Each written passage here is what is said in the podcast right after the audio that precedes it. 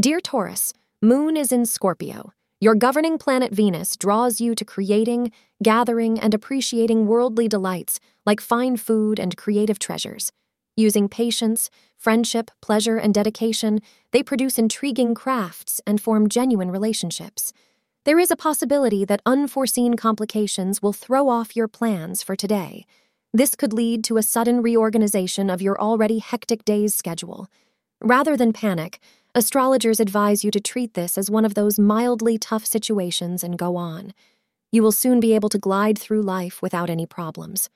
Today, as romance is currently in the cards, you will find that you are becoming surprisingly close to a friend. You may be surprised today to see that it looks like this helping hand you extended has led to some romantic feelings becoming engendered in the other person.